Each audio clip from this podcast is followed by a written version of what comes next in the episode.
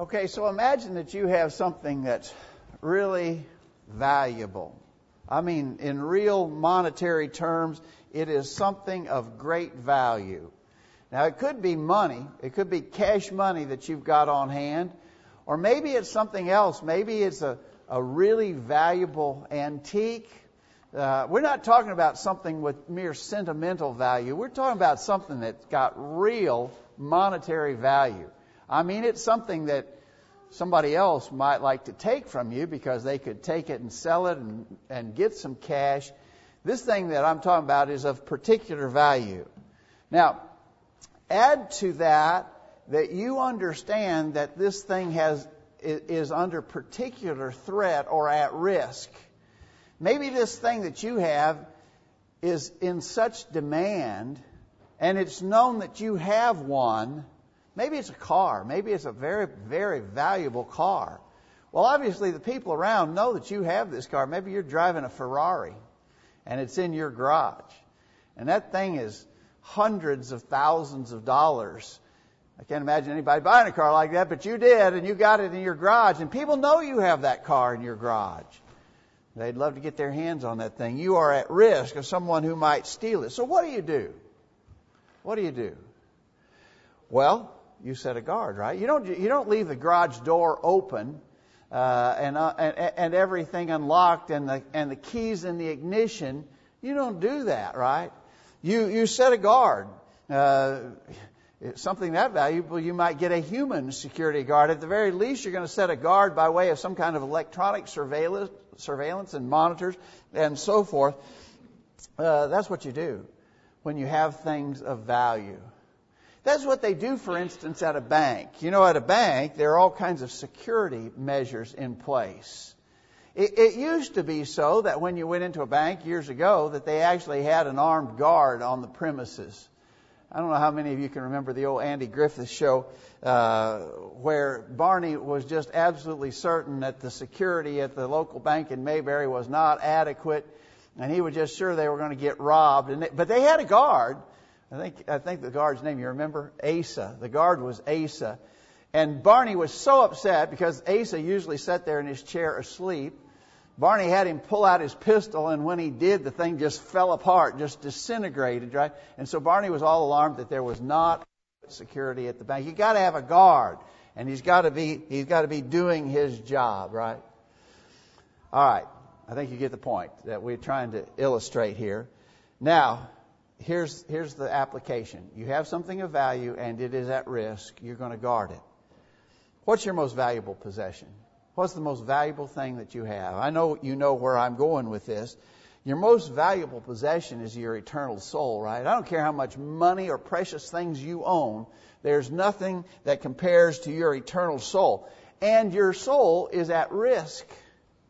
You have an enemy who has stated his desire to, to cause you to lose your soul's eternity in hell. And therefore, what you need to do is to be on guard and to keep awake. We're going to use as a text the statement that Jesus made in Mark 13, verse 33 Be on guard, keep awake, for you do not know when the time will come. We want to develop that theme in our study together this morning. This is for us all. Every one of us needs to be on guard and keep awake. We stop here just briefly to add words of welcome to those that have already been expressed. We're glad that you're here. We take encouragement from you. I hope you know that. And we're glad that we can spend time together on the Lord's Day worshiping. It's a real blessing and something not to be taken for granted. There are other people in this very world today who do not have the privilege that we have of open and free assembly, to come together without interference, to express our devotion to God, uh, and to join together in worship we're blessed, and, and we should not take that for granted. We're, we're thankful and we're glad that you're here to be a part of it. Again, for any and all who are visiting with us, thanks for coming, and we hope you'll come back, come back at your earliest opportunity. Be on guard. Keep awake. Other versions say it this way Take heed. Watch and pray. Take heed. Keep alert. Beware. Keep alert be on guard and stay constantly on alert. They're all saying the same thing, obviously, right?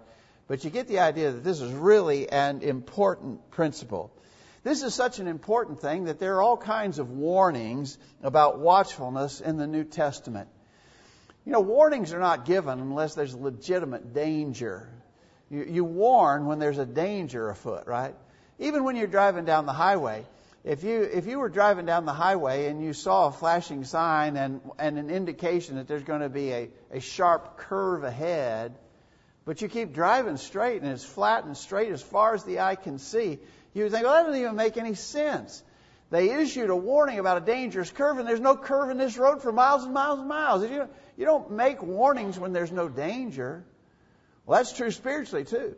And so, since there are so many warnings in the Scripture, surely we understand the danger is real. Jesus warned about da- spiritual dangers that confront us. We already read one of those in our text statement earlier, but look at another place. In Luke chapter 12, beginning verse 35, let your loins be girded about and your lights burning, and ye yourselves like unto men that wait for their Lord. Blessed are those servants whom the Lord, when he cometh, shall find watching. Be therefore ready also, for the Son of Man cometh in an hour when you think not. Here's another analogy about guarding and being ready. Your lights burning. You ever been driving out in, some area at night, uh, and you look, and from some great distance, you can see just a really illuminated area. I mean, there are lights everywhere. Uh, and as you get closer, you realize this is a this is a place of high security. You, you know, there's a lot of security when they've got the place all lit up, right? And so this idea of having your lights burning is another kind of concept regarding our watchfulness. And note, you don't know, be ready for, uh, be ready also for the Son of Man cometh at, at an hour when you think not. And so the fact of the matter is that because we don't know when final judgment will arrive, and since we're constantly under risk spiritually, we need to be at constant vigilance. It's not, it's not the case that you could say, well, uh, I, I, think I'm safe for the next 10 years. Uh, I don't have to pay much close attention. I, maybe I'm safe for the next 20 years. Maybe some of our young people say, I think I got at least 50 years before I have to pay any close attention to spiritual things and be on guard. No, we don't know when we need this to be ready. And therefore, we got to be constantly vigilant. Jesus warned. But he wasn't the only one. The Apostle Paul certainly administered warnings about watchfulness. In 1 Corinthians chapter 16, verse 13, he said, Watch ye, stand fast in the faith, quit you like men, be strong. Notice this expression, quit you like men. I remember years ago, I had not been preaching very long, and, and I made reference to this passage, and I said, Quit you like men. Well, how do men quit? Well, men don't quit, right? They, they don't quit easily. They don't give up. They, they, they're determined. They stick to it. So Paul's saying, quit like men, and men don't quit easily. Well, that's a true statement. But that's not what this word, that's not what this word, this is an old English expression in the King James Version. The New American Standard Version says, be on alert, stand firm in the faith, act like men, be strong. And so this idea of quit you like men Uh, is more accurately translated act like men. All right. I think we can still make the same point, right? But think about it. A child is careless about things that have potentially great value. And so a little child might be playing with that antique that's been passed down in your family for the last several generations. And it's not just sentimental value. This is an antique that's worth potentially thousands of dollars. And, and here is a little child playing with that in such a way that they put it at great danger. They don't know any better, right? A child doesn't know better and does not treat things of value with careful respect. We are to be like men. Act like men. Act like a mature person. Your soul is valuable. Act like you understand that. The question this morning, of course, is do you? Do you act like you understand the danger that is real? Paul, in another place, said in 1 Thessalonians 5, verse 6, Therefore let us not sleep as do others, but let us watch and be sober. So certainly the apostle Paul issued warnings just like Jesus did. And then maybe one of the most familiar warnings that we have that we reference quite often comes from the apostle Peter. In 1 Peter chapter let me see if I can get this to work.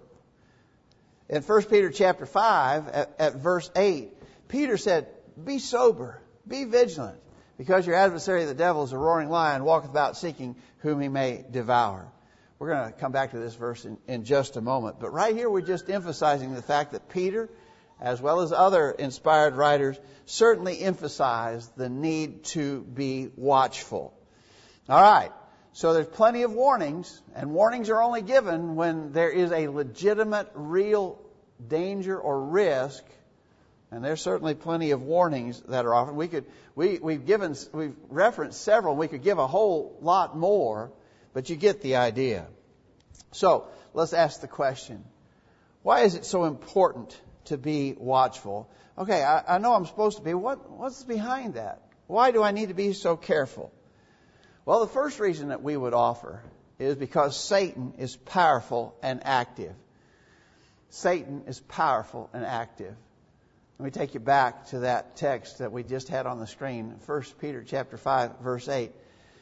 Be sober, be vigilant, because your adversary the devil, as a roaring lion, walketh about seeking whom he may devour. I think by inspiration, Peter used the, the analogy of a roaring lion purposefully. Because that just, that just evokes in us a, a feeling of fear. I mean, you think about a lion, that's a powerful predator. There, there, may be, there may be more dangerous predatory animals in the world, but that's the one I think is going to come first to your mind, right? You got to be careful if there's a lion. What, what if there was? A, a, roaring lion. Maybe right here in, in our area, the news reports have been of a lion on the prowl. And you say, oh, come on, Greg, there's no lions in North America. We don't have to be. Now, there might be mountain lions, but there are no lion lions in North America. Certainly, there are not even any mountain lions in our area. So eh, that's, that's unrealistic. Okay. One escaped from the zoo. So a lion escaped from the zoo and has seen it in our area. And someone has just come in and said that lion that's on the prowl is in our parking lot. What are you going to do if that was the case? What are you going to do? If, he, if the lion was lurking just outside, are you going to not pay attention, not worry about it, not think about it? Obviously, if there is such a predator nearby, you're going to be very careful. Satan is like a roaring lion. He is a vicious predator. What do you do then? Well, understand that he is walking about, seeking whom he may devour. Notice, notice the present tense verb. He's walking about.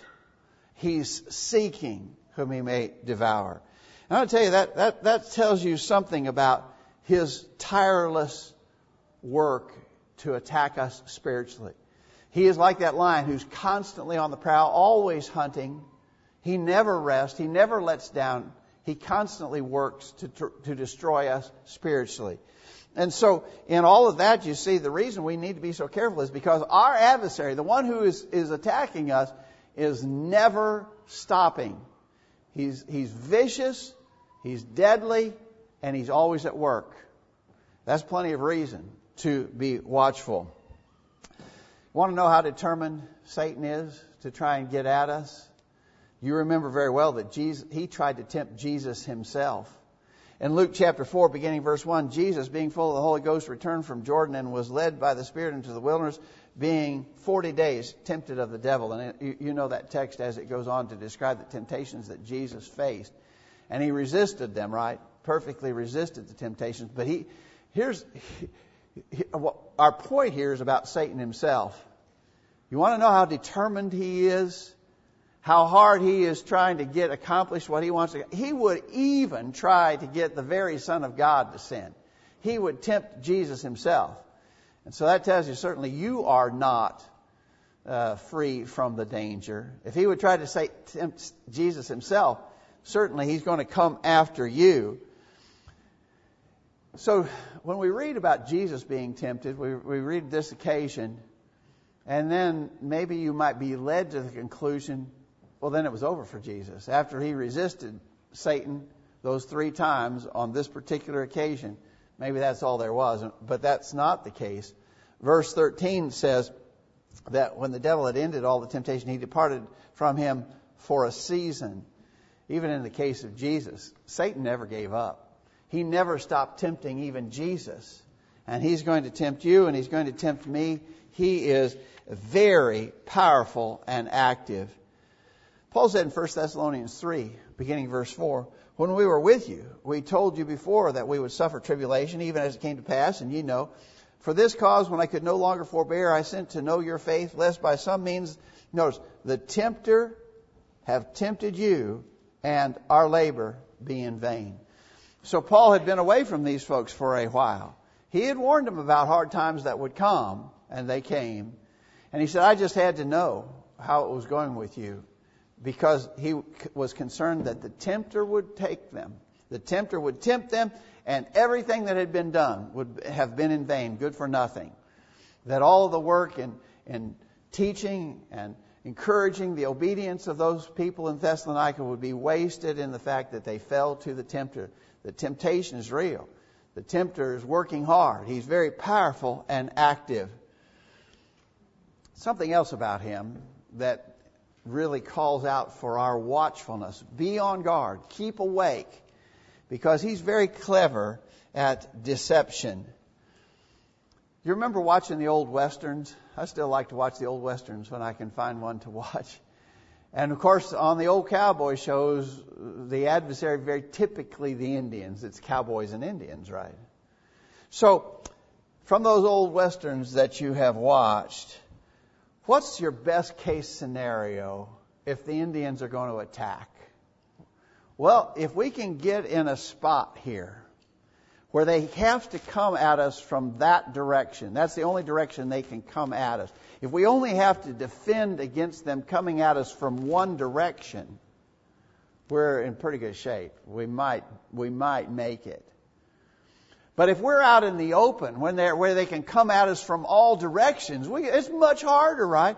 It's much harder when the, when the, the one who's attacking can come at you from all sorts of directions.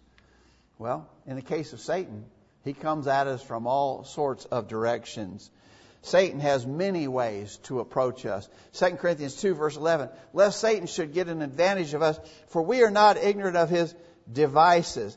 Emphasis here on the fact that there's a plurality here. Plural, devices. It, it, Satan just doesn't have one device to use against you.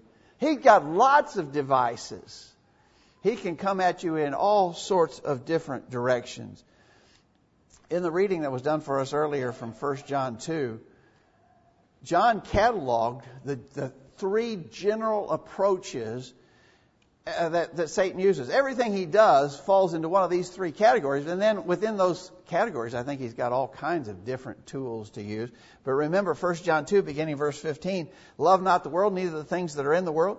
If any man love not, uh, if any man love the world, the love of the Father is not in him. For all that is in the world, the lust of the flesh, the lust of the eyes, the pride of life, is not of the Father, but as of the world.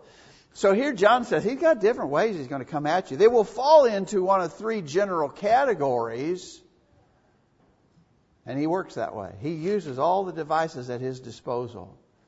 We talked just a minute ago about the temptation of Jesus. And, and usually when we talk about the temptation of Jesus, we break that down to show that Satan used these three methodologies against Jesus when he tempted Jesus lust of the flesh, lust of the eyes, pride of life. And actually, we also go all the way back to Genesis chapter 3. In, in the very first occasion where Satan approached mankind to cause sin, to place temptation, we think he used those same three general approaches here. The woman saw that the tree was good for food, that it was pleasant to the eyes, a tree to be desired to make one wise. There's those three general areas again, we think. She took of the fruit thereof and did eat, and gave also to her husband with her, and he did eat. And so what we're saying there is, you certainly need to be on guard, because Satan is very clever and deceptive. and he'll use every tool in his toolbox to get at you, and he's got lots of different ways. Be on guard. Keep awake. Of course, this watchfulness is certainly mandated because we do not know when judgment will come. Go back to the idea of guarding a treasure. So you're guarding this treasure. It's a big one. It's worth a lot of money. But you know that the treasure is only at risk between 3 and 6 p.m. on Fridays. Well, if you knew that, it'd be easy, wouldn't it? If you knew that you've just got three hours a week when there's any danger at all concerning this treasure you're guarding, that'd be simple. But of course, thieves who are trying to target a physical treasure. They're not going to limit themselves in that way. And we know that the Lord's judgment will come also, even at a time when it's not expected. In 1 Thessalonians chapter 5, verse 2, beginning, Paul says, You yourselves know perfectly that the day of the Lord so cometh as a thief in the night. For when they shall say peace and safety, then sudden destruction cometh upon them as travail upon a woman with child, and they shall not escape. But ye, brethren, are not in darkness, that that day should overtake you as a thief. Ye are all children of light, and the children of the day. We are not of the night, nor of darkness. Therefore, let us not sleep as do others, but let us watch and be sober. You know, this thief in the night analogy is interesting because, again, we understand that when a thief is coming to attack, he's not going to call you up ahead of time and, and tip you off as to when he's going to arrive. The thief knows that he, his, one of his best tools is the element of surprise to attack when not expected. And so when Jesus here is talking about final judgment, he uses that analogy that's pretty easy to, to recognize, to relate to. The Lord will come as a thief in the night. That being the case, you just got to be constantly vigilant and always watching. We need to be on guard and keep awake so that in the end we can stand. So we can stand against the devil's attacks, so that we can stand in anticipation of impending judgment. We need to be on guard and keep awake. We're studying Ephesians on Wednesday night in our Wednesday night class, and coming up real soon in chapter 6, we'll be talking about the so called Christian armor. And Paul says, Wherefore take unto you the whole armor of God. This armor that he's going to go on to describe here is the kind of armor that a Roman guard or a Roman sentry would have employed. That's an illustration that we've had on our charts this morning. And so the kind of armor that a Roman soldier would have is the kind of armor that we need. But it's the armor supplied to us by God. Wherefore take unto you the whole armor of God, that ye may be able to withstand in the evil day, and having done all, to stand. That's what we want to do. We want to make our stand. We want to be able to stand, not fall victim. Stand therefore, having your loins girt about with truth, and having on the breastplate of righteousness, and your feet shod with the preparation of the gospel of peace, and above all, taking the shield of faith, wherewith ye shall be able to quench all the fiery darts of the wicked, and take the helmet of salvation and the sword of the Spirit, which is the Word of God. So we employ the armor of God so that we can stand. We can stand in the, in the daily assaults of our adversary, Satan, who is tirelessly trying to get us to sin, trying to separate us from God, wants to cause us to be lost eternally in hell. We've got to be on guard because of him. We've got to be on guard because we do not know when final judgment will come. What about you? Are you on guard? Have you been watching? Are you in such a state that if the Lord would come today, you'd be ready to answer the call to judgment. If you cannot safely and confidently answer yes to that question, then you need to change something about your life. If you're not ready, if you have not been watching, you need to get your life right with God. If that involves initial obedience to the gospel, we urge you to do that. The plan of salvation is just simply hear, believe, repent, confess, be baptized for the remission of sins. We hope you'll make that decision if you've not already. If you're a Christian, but you've fallen back and you've not been faithful to the Lord, come back in repentance, confession, and prayer. If we can help, let us know while we stand and sing.